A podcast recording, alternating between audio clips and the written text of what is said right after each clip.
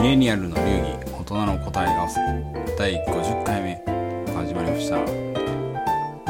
始まりましたね。ごじゅっかいめか、記念すべきごじゅっかいめですね。記念すべきですね。結構来ましたよ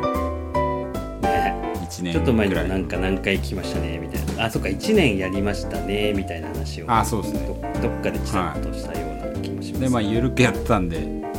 あのちょうどいちねんでごじゅうにかいってわけではないんですけど、確かにまあでもおよそね、およそ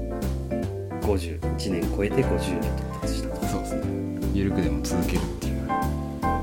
価値ですね。何事も続けることの価値が、そうですね、きっときっとねきっとねきっとねでなんかまあ記念すべきごじゅっかいめですけど、うん、何を話しましょうかっていう話をしてましたけど、はい、なんか特別感のある話ありますか、ロッキーさん。いやあまりなかったんでね、僕がの中で最近あのスペシャルな出来事があったって話からちょっと入り口に入ってもいいかなと思うんですけど、はい、あの久々に外に出ました外に出ましたものすごく久々に外に出ました。まああの、ね、ちょ、ちょっとした、ね、あの玄関出るぐらいはあったんですけど、あのちゃんと出かけた。あ、まあずっとそうですね、ロッキーさんはリモートフルリモートフルリモートですからね。で、そうあのまあそのままなんですけど、久々にあのオフィスオフィスに、うん、対面アポイントみたいなのがちょっとあの入ったので、あの行きましたと。まあちょっとかれこれ数えてみると実はあのさんかげつはんぶりでしたね。オフィスオフィスすごいですね。だからむしろだからあの本当に電車で乗るような移動距離、まあ、実際車で行ったんですけど、はい、もうめんどくさくて電車乗るのももうなんか乗り方忘れちゃったんでそうですけど、本当ちゃんとあの出たのはそれくらいで鏡に向けてみたら車もさんかげつぐらいに運転したかもしれないですね。あ、そんなですか。じゃあ本当に遠出は全然してなかったっていう。いや本当にもうさんかげつはんですね。そうすごいですね。出たっていうスペシャルな出来事ありました私なんかまあまあね電車で通ってますけど、あのいつも通ってる人たちは、ね、結構、うん、まあ、ちょくちょく出る出る方ですもんね、うん、オフィスにまあまあいますけど、まあやっぱ前よりはね人減ってる感じはしてちょうどいい感じですけど、電車も少ないしど, どうですか、その久しぶりに出てみてってこんな感じだったみたいな感じの話ですか。そうですね、なんか、まあ、外出で気づいた久々に気づいたポイントいくつかあるんですけど、まず一番困ったのがあの家出るときに準備で何持っていけばいいか考えちゃうっていう、あれと思って、まあ、ある意味ない、そうですね、ないかなっていう的な、週末明けの学校みたいな感じです。そうっていうのにあまりにもだから出れてなかったからちょっと不安になって、あれなんかなんか持ち忘れないかみたいな、確か持ち物不安っていうのがまず一つありました。なんかそれ以外にもだからあるあるはあるんですけど、まあ、一番なんか頭に浮かんだのはそれでしたね。で、そうそんな感じです。と持ち物ってどんな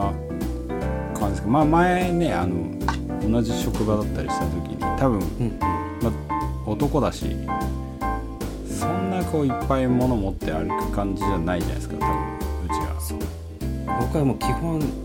普段はもう手ぶら希望、あ、やっぱ手ぶらっすよね。手ぶら希望派なんですけど、でだからもう一応仕事なんで、まあ、結局あのアポだからアポだけだからってことでめんどくさいからパソコン持ってかなかったんですけどあのそうただやっぱりだから外出るときに必要なものが何か、うん、だからなんだろう、もう一個一個チェックですよ。ポッケに携帯入ってるかとか、はい、そうでなんかそうなんか忘れもないかみたいなチェックして、で不安を解消しながら出てるっていうところが一つですね。うん、まあスマホはね今の時代マストですよね。うん、それをまあ持っていかないっていうチョイスはないし。まあ、なんか昔そういえばなんかカバンの話はしたけど、うんうん、まあ、それ仕事じゃなかったら別にカバンはいらないですもんね。そうっすね。でなんか物持ち物、その出かける時に何の持ち物としてだから頭に浮かんだのが、まあ、携帯でもう一つが、えーとえー、と財布、うん、で、まあ、まあ当然、まあ、なんていうか家の鍵っていうか、ああそうです、まあ、車でいたら車の鍵っていう必需品系が思い浮かんで、で ピーシー も必需品かと思いきや ピーシー を置いていく結局だからバッグは持っていかないでなるほど、ね、なるべく手札を目指したんですけど、でででやっぱその時に思った時になんかと思ったんですけど、必需品は、まあ、あるなっていうところと、うん、あとはその、まあ、なんかバッグ、バッグの話をしたっていうところですけど、財布やっぱ財布は必需品だなっていうのになんか改めて気づかされた。まあ、携帯も必需品中の必需品にはなってますけど、そう、まあ、一応なんかやっぱなんだかんだ言って財布もまだ必ず持ち歩くものとして、まあ、自分の中では存在していくんだなっていうことに、まあ、改めて気づきまして、ということから本日のテーマはお財布。お財布ね。そう、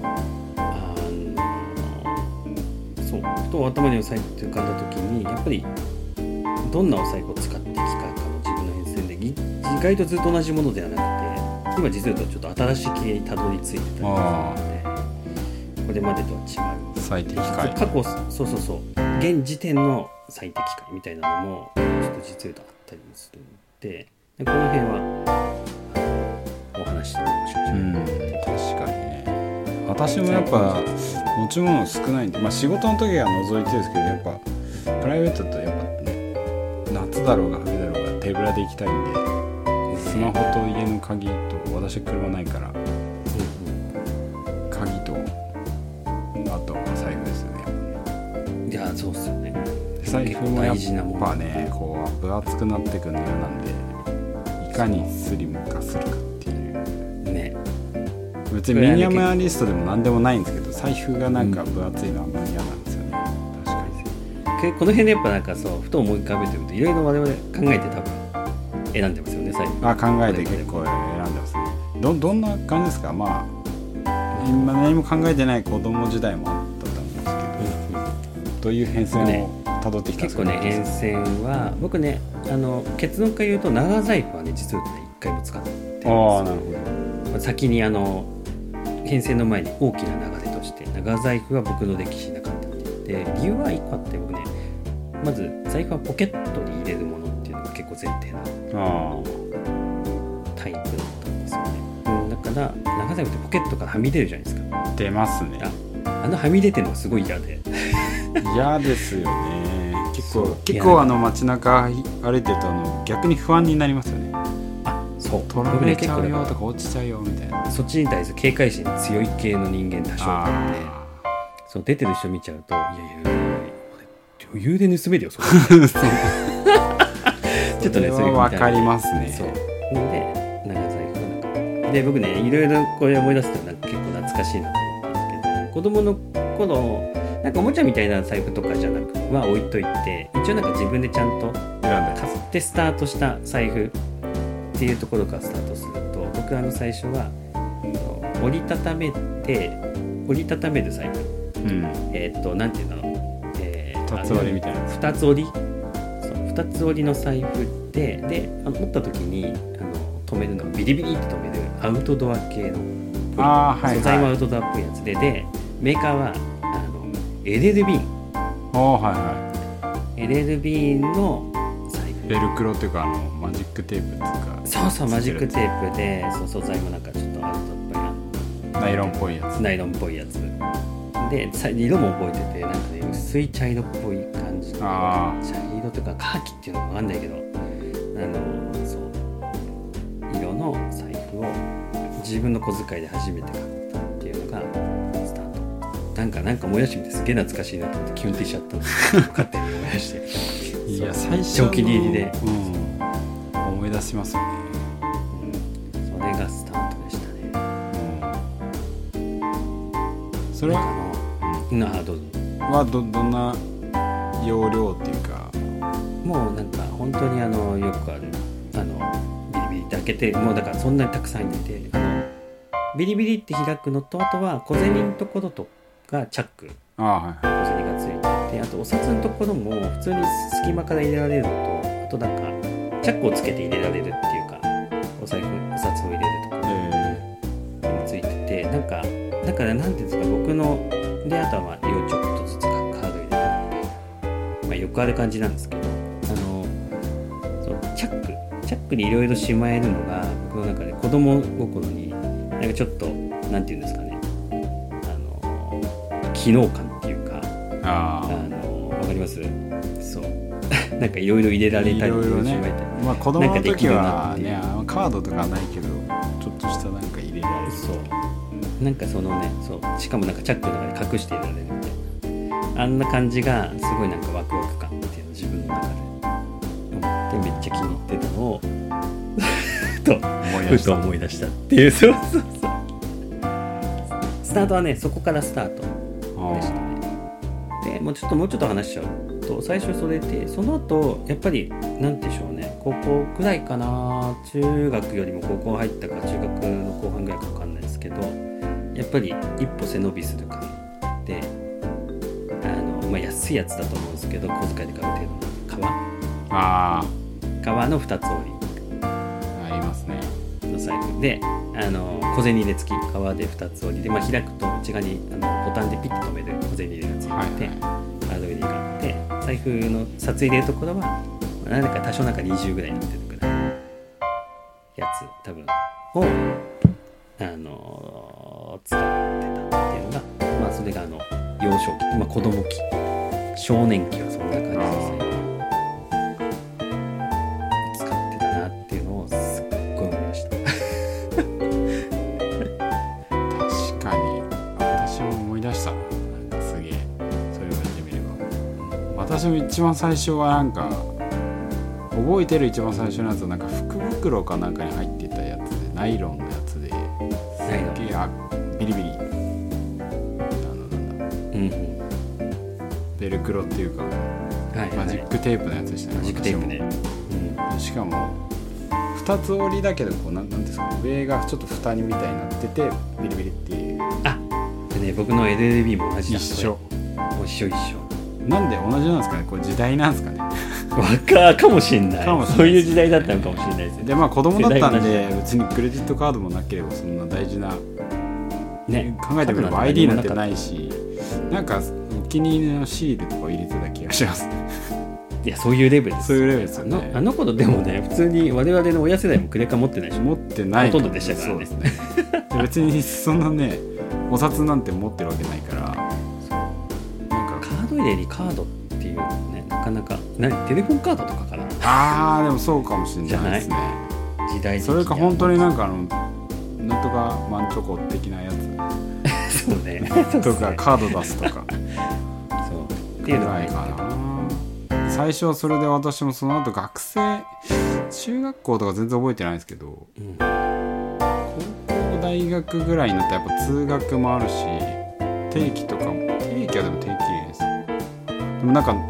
とにかく革の財布になりました、ね、革財布でふたつ折りで革になります。小銭が、うん、でまあ学生とかなんで、だいたいジュースとか焼き鳥とか、うん、もう中ボロボロ、ね、コインでボロボロみたいな。やっぱりナイロンからの革の流れはやっぱ少年期、あの期は何故か革に憧れるってそうっすね。でカードは別にあの保険診察券とか、なんかボーリング場のあポイントカード、ね、我々の時代だとそんなのしかないですよ、ね、よく行くどこのポイントカード、そうですね、あの定食屋のなんかスタンプ、ね、面白いですよね。今と思うとだからカード入れの使い方も変わってきてますよね。昔はポイントカードか、まあ、どうでもいいまたテレフォンカードが入ってて、あそうですね、テレフォンカード今はね、やっぱりよりクレカに近づいてきたりとかって、うん、でかカード入れとかクレカ入れるとか時代なんでしょうね。私はあのいっかいだけ長財布を持ったことが あ, あ, あ長財布ありましたね。それはなんか社会人になった時、あスタートスター監査法人スタート監査法人スタートだった気がしてますけど、うん、私もだからその後ろのポケット、あのズボンのポケットとかは入れたくない派なんですよ。もうそれはなんかもう留学行った時に、ね、アメリカでまず高校の時に、はい、なんかテーマパークみたいなとこに行ったらもう一緒に来てくれたお兄さんみたいな人が財布は絶対後ろに入れるのと前のなんだポケットに入れとけと、うんうん、言われてもその時からずっと教えを守ってます私はだからアメリカもそうだしイタリアも、まあそうですね、イタリアなんてもうスリしかいないですから、スリしかいないって言ったらあのイタリアの人に失礼だけどスリ多いんで、うんまあ、う絶対に、ね、あの後ろとかにでそれもあったんですけど、まあその社会人だとやっぱスーツジャケット着るじゃないですか、はい、だからこの胸ポケに入れるっていう意味でちょっと憧れが長財布に憧れとなんかジャケットって一瞬だけ使ってました。なるほど。でも一瞬だけの理由はやっぱりあのね長財布の対義語は分かんないですけど、まあうん、ふたつ折りに回帰するっていうすぐに回帰するまあね、普段も使いますしね。そうですね。特になんかジャケットじゃない時結局そうですね。私があの海外にも行ったんで、もう長財布ってもう夏に長財布とかありえないですよ。だからあのジャケットがない状態でポケットに入れられないっていう時点でもうやっぱ長財布はやっぱないっていう選択肢をしない。そうなりましたね。まあ、やっぱ我々でどちらかというと警戒心警戒心強いので。はい。もう監査財布はちょっと監査とかやってるとリスクを嫌うんだそうですね、そうですね。だからそれでじゃあちょっと最近のなんか財布にそうですね。そう僕の変遷としては、うん、だからその社会人出た時にでからは実はとあの結構同じような財布をずっと使っていて出た瞬間か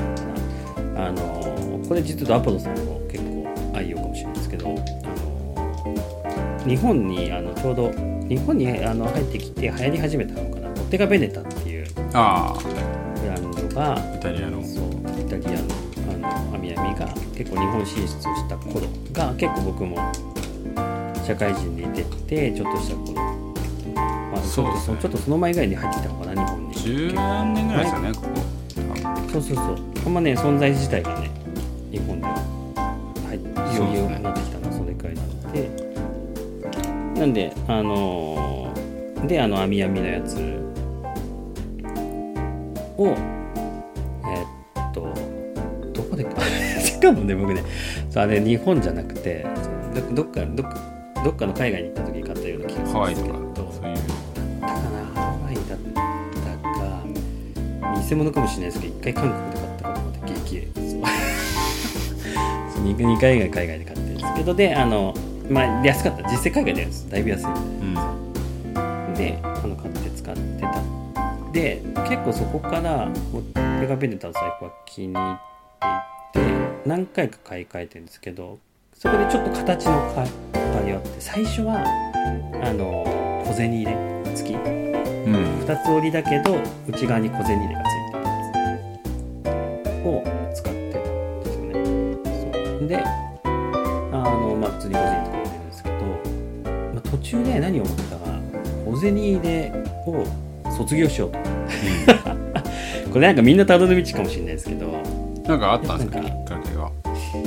なんだったかな、全然きっかけっていうのがはちょっときっかけっていうきっかけ思い出せないんですけど、うん、やっぱだからなんか小銭がついてない財布の方がかっこいいっていうこう謎のあの多分自分の中でそうそうそうよりスリムになるし、小銭はあの実際ねあのなんだちょっとお金にもじわっと余裕が出てくるとあんまり小銭をきちんと大切に細かく使うよりも小銭はまあ大体でいいやみたいな、あ、まあ、別に捨てるわけじゃないですけどそう、まあ、細かく管理するよりもなんかそうざっくりなんかざっくりそれくらいの感じで生活してる方がちょっとかっこいいみたいななんか憧れ、憧れですよね。まあまあまあ、ね、憧れ的なところが入ってあの次のステップはだから小銭入れを持たないっていうステップにあの行った感じですね。それがだから多分あの中年中年差し掛かったぐらいとかくらいからあのそうですね小銭入れなしっていう形に財布が変わってっていう感じですね。まあ多分まあこれはなんかそうきっかけはあんまり理由はないんですよね。小銭は実際出るんで、それどうしたかってポッケにぶっ込んであの家に帰ってきたらあの小銭入れとこにバスって入れとくっていうだけ。ああ確かに。そうそうそうっていうのになんかそれをスタートしたっていうのがだいに段階ですね最初の。ああそう。でもメインのことはなんか小銭入れ好きの入れの付きの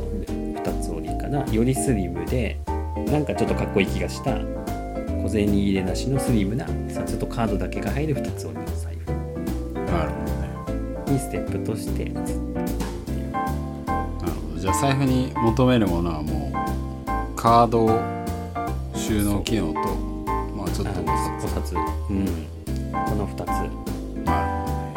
そうこのふたつを基本持ち歩いてれば安心っていうか、まあ一応生活はできるよね、うん、だからカードもその頃はポイントカードとかは邪魔、邪魔になってきちゃったんだなって思ったのと思って、クレカと免許証と、えーと保険証とあれ銀行のキャッシュカードあーかな、もうこれだけカードはこれだけで、あとお札が入ってるだけみたいな。なるほどね、うん、で謎に僕はなんかお財布にお守りをいっこ入れてましたね、あの平べっていやまあまあそれは私も結構入れてますよなんか 謎, になぜか謎にあのお財布に入れるよみたいなちっちゃいやつ、そうちっちゃいやつ裏に入ってるとしたらそれくらいです確かにお財布に入れるお財布の使い方は そ, うそんな感じになって小銭が排除されてポイントカードが排除されてそう結構よりスリムに。確かにね、なんか途中からなんかポイント、まあ今なんかポイ活とかありますけど、なんかもうもうそれが手間の方がかかっちゃってみたいになっちゃったんで、自分の性格的にそうですね、全部ことごとくポイントカード作りにいりませんみたいなもう作りますかいりませんってもう必死に入れます、ね、知らないですよって今後多分月にいっかいぐらいしか来ないし、確かにカードはもう本当にロッキーさんが言ってみたいな アイディー 系とクレカ系と、まあ、キャッシュカードとお守りお守りねそうそうそう私もそうですね。であの私の場合はその小銭入れをもう私もないいらない派なんですけど、うん、結構割とちゃんと理由というか覚えてるのが、うん、イタリアに、まあ、海外になんか社会になってしばらくしてから海外に行ってたんで、その時にもう明確にもう小銭は小銭入れはいらねえっつって、うん、買った財布がもう本当そういうのですね。こうこれです。あもうあの小銭入れなしのふたつ折りのふたつ折りのカードがまあ片側に さん,よん 枚入るっていう。そう多分ね今ほぼさ我々はね顔見ながら話してるんですけど、僕僕と全く同じの直近使ってたやつの色違いです。そうですね大手がベネタの私がこれに行き着いた理由は、まあ、多分ヨーロッパにいたからだっていうのが一つあって、うん、あの日本のコインよりもユーロコインでかいんですよね、にユーロとか。ああそうなんですね。で全然入んないんですよ、あのそのふたつ折り財布とかについてる、うんうん、ちょっとした小銭ちょっとした小銭入れにユーロがにまいぐらい来たらもうなんか厚みがっていうボコってしちゃうボコってしちゃうその割になんかあの数が種類も多いんですよ。にユーロといちユーロとごじゅっセントにじゅっセントじゅっセントごセントにセントいちセントとかもうこう確か、えー、買いに行くと思って、うん、でその割にすぐぎゅうぎゅうなんですよね。やっぱ 2, にユーロが本当なんかごひゃくえん玉ぐらいで厚みが いってんご 倍ぐらいなイメージ。いやいやイメージいやいやそんなないかもしれないけど結構でかいイメージ。感覚的にでかいってことですよね、うん、でしかもお札もね意外と気づかないですけど、まあ、これは別に関係はないですけど、国によってやっぱ大きさの結構違っていちまん円札とかユーロ札とか、うん、そういうのもあって、なんかもう小銭はとにかくもういらないと、なんか重さ半端ないんで、ね、うん、そうするともう財布がつ折りがふたつ折れなくなるぐらいの勢いになっちゃうね。あれ嫌なんですよね。そうそうだからもうポッケにエスプレッソとか頼んで小銭もらったら、向こうの人が結構やるのがチップみたいな感じでもう残りをバンってもう、あ日本はまあ文化ないですけど、はいはいはい、そういうところにポンと置いちゃう人結構多くて、あのにセントとか、うんうんうん、にえんとかいちえんぐらいちっちゃい細かいやつ、そうでそれはなんかまあお釣りとして、うんうん、足りない人はそこで使っていいよみたいなのになってるんで、うんうん、なんか割と小銭が向こうはそういう感じ処理されてるのを見て、まあもう大体でいいやみたいな、うんうん、だ僕はなんかまあそんなにチップあげてなかったですけど、うん、家に帰ってきたらその皿の皿が皿を置いてたんですけど、あーですよねですよね皿にガシャッて置いて、でたまに整理してあの、うん、お昼とかに使うみたいなのをやってましたね。そっからもう完全にもう小銭いらないとか、いやそうか、まあ、明確な理由がそうです、ね、僕は僕はとりあえずねかっこよさそうだから。いやまあでも実際にそうだと思います。合理的だし、であとなんかあの、ね、ヨーロッパの、うん、あの便利だったのは結構そのデビットカードってあんま日本ないんですかね。あ、ありますよ。ありますか。あのデビットカードってあれですよ、あの銀行口座から直行落とされるやつ。そうですそうです。なんか結構、うんうん、イタリアなんかローテクな感じだったんですけど、結構どこでもスーパーでも。うんどこでもそれを使えるんで、あ、そうですね。で割とにせんじゅうななねんとかでもタッチでピッつってお安い金額だったらそれで決済とかできたんで、うん、ますますその小銭とか財布の小スペース化みたいなまあ進みましたね。そうやっぱ財布はそうなんですよね。小スペースが細い、特にふたつ折り財布の特徴かもしれないですけど、多ければ多いほど形が崩れて美しくないんですよね。ああ、そうですね。ね、あれがこうスッと折りたたんだ時に綺麗に収まってる薄い状態が美しいですよね。そうですね。そういうところもやっぱなんだろう。だんだんあのこだわるようになってきたっていうのがあ流れですね。財布が薄ければ薄いほどあのポケットにいた時も美しいですよね。美しいっていうかこうなんかやぼったくないっていうかね。ってしてるとなんかねちょっとねなんかちょっとかっこいいですよね。ちょっとかっこいいです、うん、そうで実を言うとそれその後に今のがその直近までの状況で、はい、実を言うと私もう次のステップにワンステップ実は移ったんですよ。財布財布そう最終形態ではないかもしれないけど次の形態そうで最終形態に今が分かんない最終どうかな今のところ僕の中では結構回に自分の中でも行き着いたなと思ってるんですけど、でいやあの今使ってる財布はなんて言えば説明すればいいんだろう、あの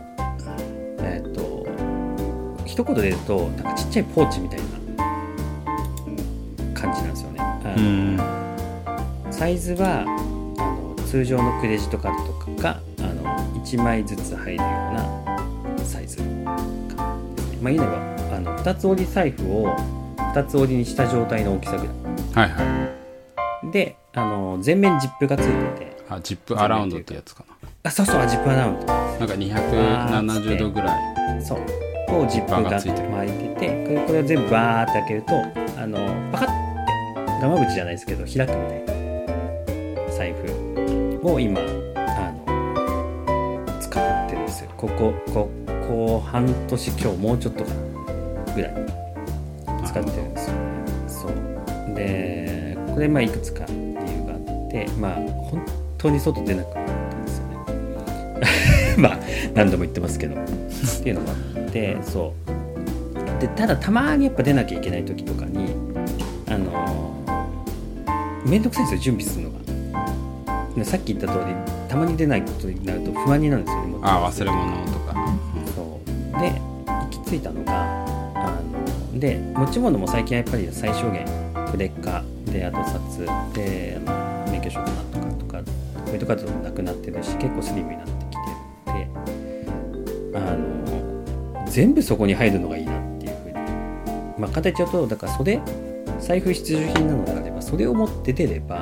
もう不安ゼロみたいな、うん、その財布と携帯だけ持って出ればもう恐れることがないっていうそういう状態になんかしたいなってなんかどっと思ったんですよね。でそのジッパーラウンドの財布に行き着いて、今はそのジッパーラウンドの財布にあのお札とかはふたつ折りにして、あのちっちゃいんでふたつ折りにしたからふたつ折りかよっつ折りにして入れてって、であとはクレカとえっとなんだクレカも結構だから今って電子マネーが普及していく最小限に絞ってて、うん、あとはまあよくある保険証免許証とかの アイティー 系になって、であとはあの出るときにはもう家の鍵と車のキーもそんなこうつって鍵も入ってるともう鍵も入ってるちっちゃいバックパックとかポーチ、もうそうあもうそうちっちゃいポーチ、財布兼ちっちゃいポーチみたいな感じでもねちっちゃいんですよ。だからふたつ折り財布ぐらい、うんうん、ふたつ折り財にした財布の状態ぐらいの大きさにして、そうこれねすごいだからな、あの、まあ、なんだかんだたまに出るときは持ち物迷うんですけど、ただ最なんていうあの車運転するときとかも最低限必需品はそんなのに入ってるから、それと携帯性も持ってればもう安心無敵になれる。そうですよね。じゃあフィロソフィー的にはもう同じですね。私と哲学財布に求めるものっていうのはそうですね、うん、私があえて付け加えるとしたらなんか最近最近思っただけなんで別にいつまで続くかわかんないですけど、うん、あえて派手なやつにするっていうか、こうなんかアクセント的な要素をちょっと取り入れるっていうか、まあ、今までずっとなんか黒とか紺とかだったんで、うん、ちょっとだけ色がある、うん、持ちたいなみたいのはありますけど、まあ、基本機能としてはもう本当にカード、えー、収納ケースみたいな感じですね。あとはお財布はまあお財布じゃないやお札はねお金が出ちゃうんで、うんうん、できるだけキャッシュレスですけどやっぱお札はちょっとまだ必要なんで、うん、でまあ小銭はね出ちゃったらもうポケットに入れて家に帰ってきてガシャンっていうのはあんま変わんないです。でもあとはもうあれですよね。じゅうえん未満はもういちえんはもう貯めてあるんですけど、まあ、いつかまとめて寄付すると。でごえんはあのお賽銭用にと。まあそれ間違いないですね。はい、確かに。でじゅうえん意外と必要になる。そうなんですよ。ごえんごえん結構なくてなんか年のせいか結構ちょっと信心深いというかちょっとあのたまに神社とかあのお寺とかに行きたくなる。行ってな行きたくなるっていうか、そう見つけたらちょっとあの再生したくなる、うん、でじゅうえん以上は今結構 ジェイアール だとできないんですけど、あのメトロとかパスモのところだとじゅうえん以上結構まとめてチャージできるんで、うん、あマジっすか。結構やってます今。そうですね、最寄り駅 ジェイアール なんで、うんうんうん、あんまやりにくいんですけど前、うん、メトロとかだとなんか結構じゅうえんとか、えー、だから結構休みの日にいいものが出たらバースって全部チャージしちゃえばいいって、はい、でしかもなんかごじゅうまいぐらいまで一気にやってくれる、ガシャガシャ全然いいですよね。結構すげえ小銭持ってきて結構なんかあのジップロックにできるだけ入れて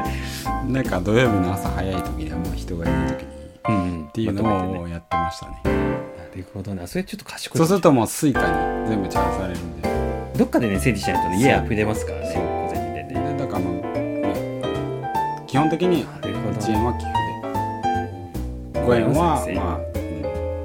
じゅうえん以上は神社パス確認ってそうそうそうあとははついかいやもうなんか完成されてますね。でも確かにそのサイクルをそう財布周りって言いますか、財布周辺運用は結構完成してきてますね。そうですね、小銭運用含めてそうだからもうもっとあのスイカにチャージできる銀行とかコンビニでそれができたら最高ですけど、多分そんなことはやってない。小銭をね、そうね、何かしらにチャージできるっていうのがあると、そうしたらそれ嬉しいですね。スイカにすぐ回るっていう、ね、もはや小銭いらないじゃん疑惑、うん、出てきますけどね。いやまあやっぱりね、あのね町の商店とか定食屋さんとか行くとまだね、そうなんですよね。なかなか全部がね電子マネーってわけにはいかない、うん、いやでもねそうなんですよ。やっぱだいぶねやっぱでも思い返すと面白いですよね。いいろいろその時のニーズと、そうですね、自分たちもあるけど、うん、その時代の流れもね、であとはその周りの環境と自分の求めてるものによって意外と最適解っていうのは変わってくるし、うん、あのね、意外と財布一つ取っても意外とね検討すべきことは結構合わせていくことあるんじゃないですか。そうですね。なんかあんまり考えてなかったですけど、改めて思うこと意外とありました。そうですね。なんか皆さんの意見も聞いてみたいですけど、ね、特にあの我々が絶対持たない長財布持ってる人の持つ理由ね、あのー、そのね、そうそう、こだわりが多分ある。長財布派、長財布派のこだわり。そうですね。我々も一つだけ。セキュリティ上の問題からセキュリティのセキュリティのリスク大っていうのでちょっと避けてますけどまあそれぞれね、財布に求める、まあね、女性は女性でまた違うかもしれないし、うんうん、ちょっとね深掘って考えてみても、もしかすると生活になんか一つのね生産性なり効率性なり、逆に言うとなんかちょっとねあのなんていうんですかね、前向きな、先ほどのアポさんみたいな色とかアクセントとか前向きな効果とか、あ、そうですね、まだまだね深い気だ、こだわりどころのあるアイテムってことは分かりましたね。そうですねまあ、あのこれで皆さん人生がシャレオツになるかどうかちょっと自信ないんですけどまあ少なくともね、うん、あ我々はそれにこう割とこだわり持って意外とね落ち着いて、そうですね、いろんな変遷をたどってきてシャレオツになる要素は、うん、多分にあるかなと思ってますので、ですね、ぜひ皆さんも考えてみてくださいっていうことは別に偉そうには言えないんですけど